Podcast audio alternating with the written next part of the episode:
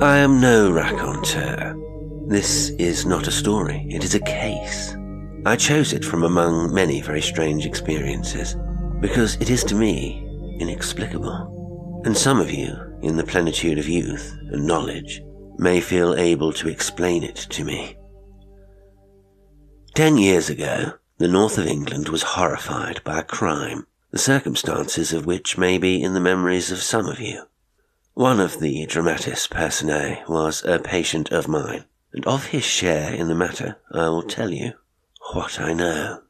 A young man named Randall Shirley, who had, I believe, made money in Australia, married a Scotch girl, a Miss Violet Rotherty, and they arrived, in course of their honeymoon travels, at Riley, the popular inland watering place where I was then in practice. One day I received a visit from Mrs. Shirley, an interesting looking girl, whose appearance, though not robust, was indicative of perfect health, her general air that of birth and breeding, her dress and manners attractive, decidedly attractive. We had hardly shaken hands before she blurted out abruptly, Are you good at mental cases? I am not a specialist, but I am interested in the study of brain disease, I replied.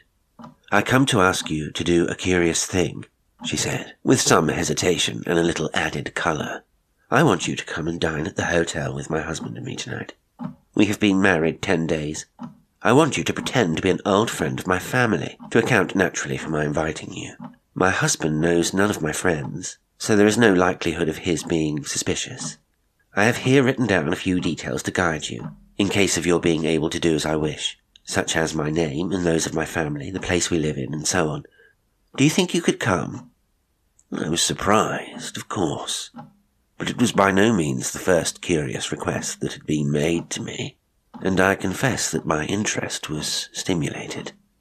I must, of course, ask what would be the real object of my visit, I said. She waited a little before replying. I don't want to say anything that might give you a clue she said at last. I want you to be quite unbiased, simply to watch Mr. Shirley and me and to report to me faithfully afterwards anything that seems to be unusual. After dining with us, you will naturally call upon me next day, and if you come between eleven and twelve, my husband will be drinking the waters, and you can see me alone. Then we can talk.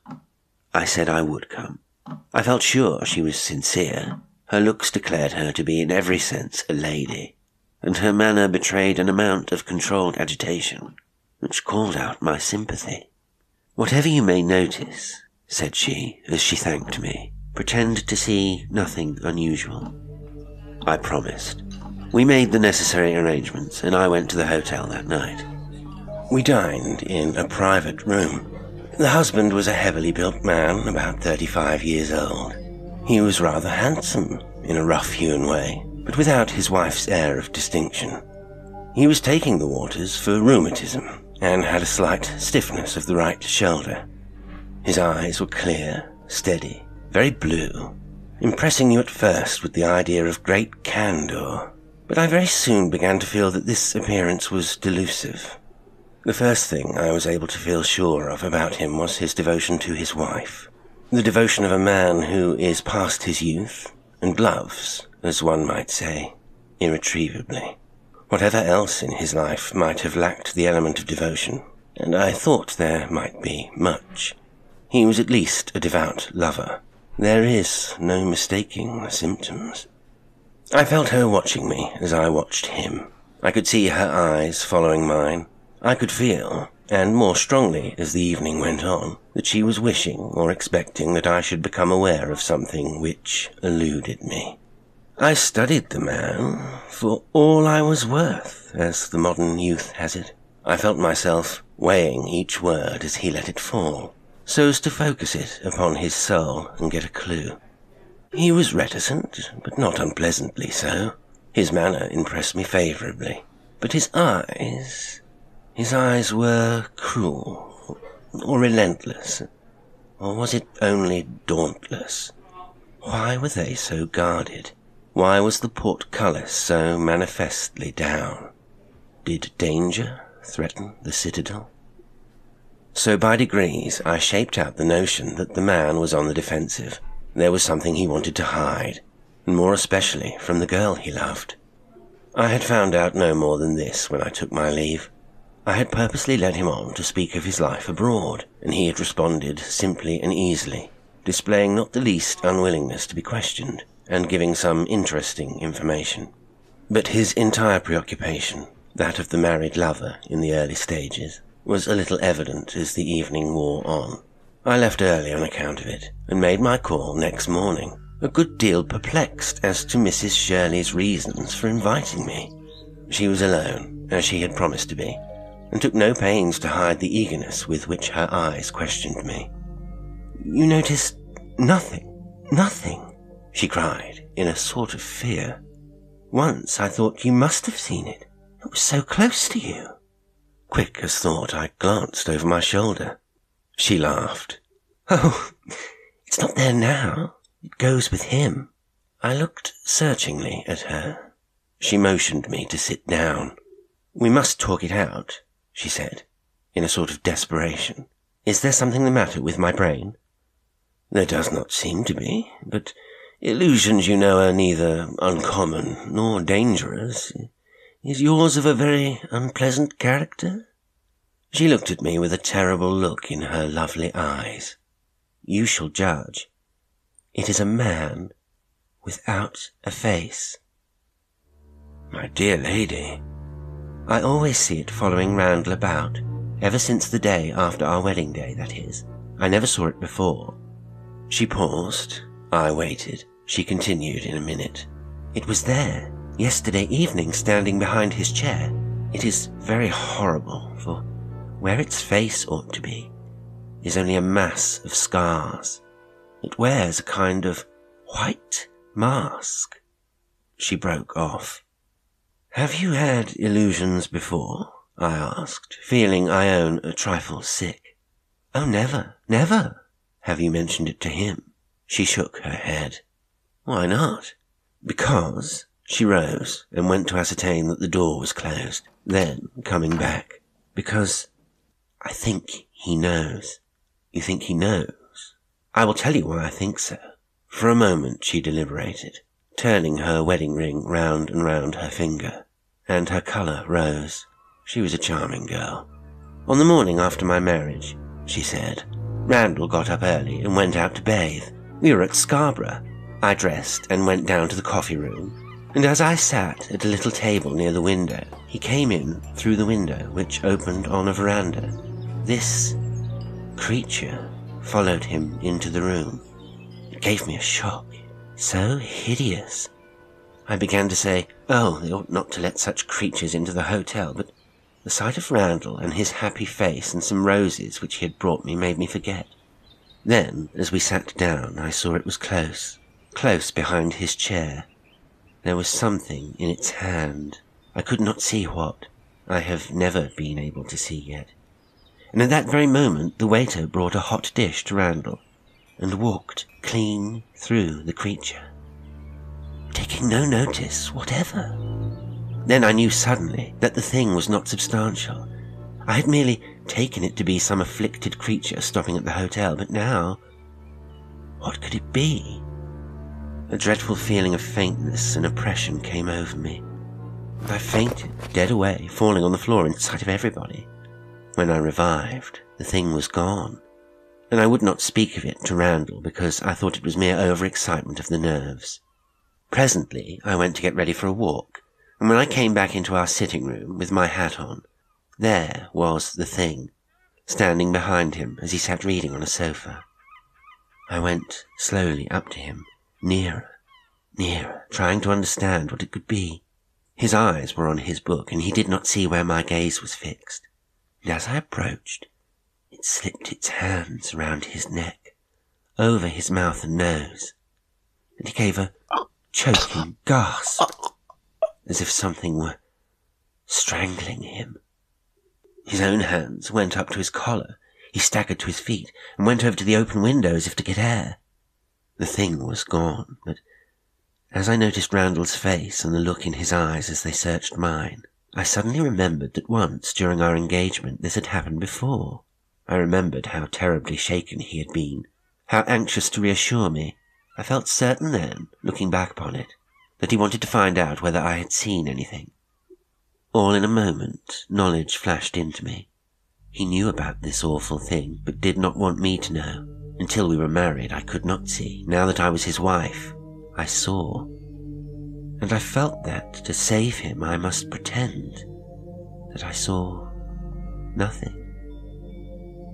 What a curious little catch in your breath you have, I said gaily. Do you remember you choked in that manner once before when we were sitting in Glen Birkin? It was wonderful to see the blessed relief stealing over his face. His look searched me through, as if he could hardly believe that I was safe from having seen the horror he knew of, and he glanced apprehensively behind him in the sunny room. But it was not there, then. It is a muscular spasm, he said apologetically. Don't take any notice. I was afraid you would be frightened. Oh, I said, very tranquilly. My nerves are good, as you know. I'm not going to begin by being nervous whenever you seem to ail anything. That would be to prepare a rod for my own back. I said it saucily to make him laugh and kiss me, and we went out for a walk. But all that day I was thinking, are we both mad? What will be the end? And I made up my mind to come to you. Last night the creature did not appear till you had been with us some time. Randall grows restless when it comes.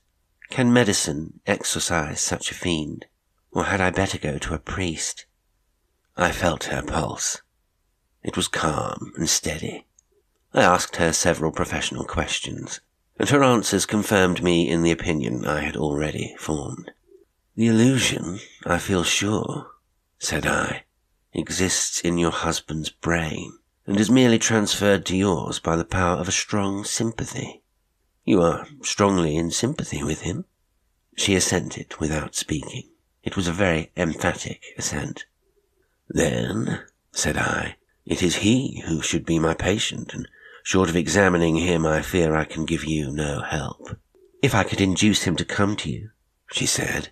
But how can I without telling him that I know? But that afternoon he came to me of his own accord. Since you are a doctor and Violet's friend, he prefaced his confidence, I am going to tell you my case on condition that you do not tell her, unless we both consider it advisable. He then told me that for the past two years he had been more or less haunted by the sinister apparition, which he described in almost exactly the same terms that his wife had used. A strong point in favour of my opinion that the whole thing was simply conveyed from his brain to hers. He told me that he had never in his life seen such a creature in the flesh. He had no enemies that he knew of. There was nothing on his mind. He had certainly never mutilated, assisted to mutilate, or allowed to be mutilated the face of any human being. I fully believed his assurances.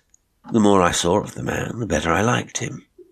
I could but treat the whole matter medically. I made him up a prescription, gave him advice, and bid him consider the whole thing purely as a matter of health, mentioning to him several cases in which overwrought nerves had been responsible for hideous delusions. They were leaving Riley next day, but he promised to write and let me know whether my medicine had done him good. I managed to convey to his wife the message that he had consulted me, and it comforted her considerably. From Riley they returned to Scarborough, as the air there seemed to suit Shirley better. And ten days later the whole of the north of England was full of the Scarborough Hotel horror. Two of the visitors to the hotel were murdered in their beds in the course of the same night. They were perfect strangers to each other. They had never seen each other. They slept in rooms on different floors, numbered respectively 2 and 11. One was the just returned manager of a sugar estate in the West Indies. His name was Gabbett. The other was Randall Shirley. The murderer was caught entirely through the description of him given to the police by the young widow. His face was eaten away by vitriol. His motive in murdering the man Gabbett was clear enough. He owed his disfigurement and much other brutal ill treatment to him. He had followed him to England to be revenged upon him. The murder of Randall Shirley was simply a blunder. The figures on the doors of the hotel rooms were in Roman numerals.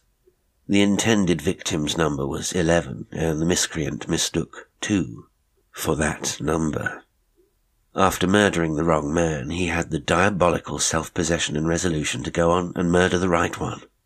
The method adopted in both cases was strangulation, but of a peculiar kind. The doctors who examined the bodies thought that some small, curious tool had been used to close the nostrils and mouth. And a remarkable feature in the tale is that so silently was the work accomplished that the young wife, asleep in the same room, was not awakened. There you have it. The only case I ever heard of in which second sight was actually transferred from one brain to another. And, like all instances of this incomprehensible gift, the premonition totally failed to accomplish the one purpose for which one can conceive it to have existed. It foreshadowed. It could not prevent the tragedy.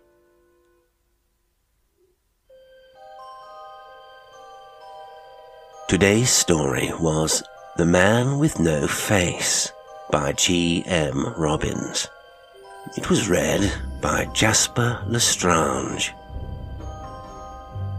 If you enjoy the show, why not become a patron on Patreon and gain access to exclusive content? It's the surest way to help me keep creating. You can also buy me a coffee, like, subscribe, comment, share, follow on social media, and read the description for more information about the show and how you can engage with it. Until next time, sweet dreams.